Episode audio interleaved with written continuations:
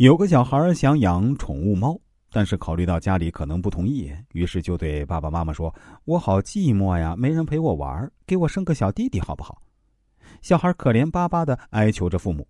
看到爸妈否定的表情的时候，其实心里早就知道，故意装作委屈的说：“那不要吧，给我买只宠物猫吧。”于是宠物猫就到手了。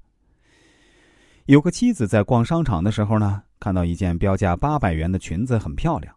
想让老公给自己买，但是考虑到老公可能不同意，于是她就说：“老公啊，我们很久没去旅游了，最近好烦呐，不如我们去欧洲玩一趟吧，希腊、巴黎、伦敦。”妻子看到丈夫面有难色，装作没听见般的继续看报纸。当然，这也是意料之中的。故作生气的说：“那要不就给我买条裙子吧。”于是啊，那件早就看中的裙子买回来了。这就利用了人本性中固有的对比心。父母觉得，与其再生个孩子，不如买个宠物猫更能让他们接受。丈夫觉得，与其欧洲游，呃，还是买条裙子吧。鲁迅先生曾于一九二七年在《无声的中国》一文中写道：“中国人的性情总是喜欢调和、折中的。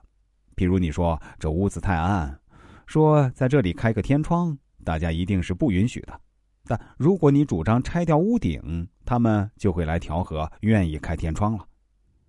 这种本想要人答应自己的小要求，却先提出大要求的心理现象，就是利用了人的对比心。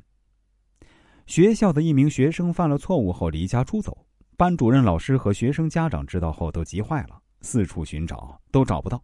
但是啊，过了几天，大家正在一筹莫展、痛苦不堪的时候，学生自己安全的回来了。班主任和学生家长反倒不再过多的去追求这名学生之前所犯的错了。回来就好啊！实际上，在这里离家出走就相当于拆屋顶，是班主任和家长没办法接受的，也是不希望再发生的一种结果。学生之前犯的错就相当于开天窗，虽然原来难以接受，但相对于离家出走，显得还可以。心理研究者查尔迪斯等人做过一项被称为“导致顺从的相互让”的过程。这个研究呢，研究人员将参与实验的大学生分成两组。对于第一组大学生，研究人员要求他们带领少年们去动物园玩一次，需要两个小时，但只有六分之一的学生答应了这个请求。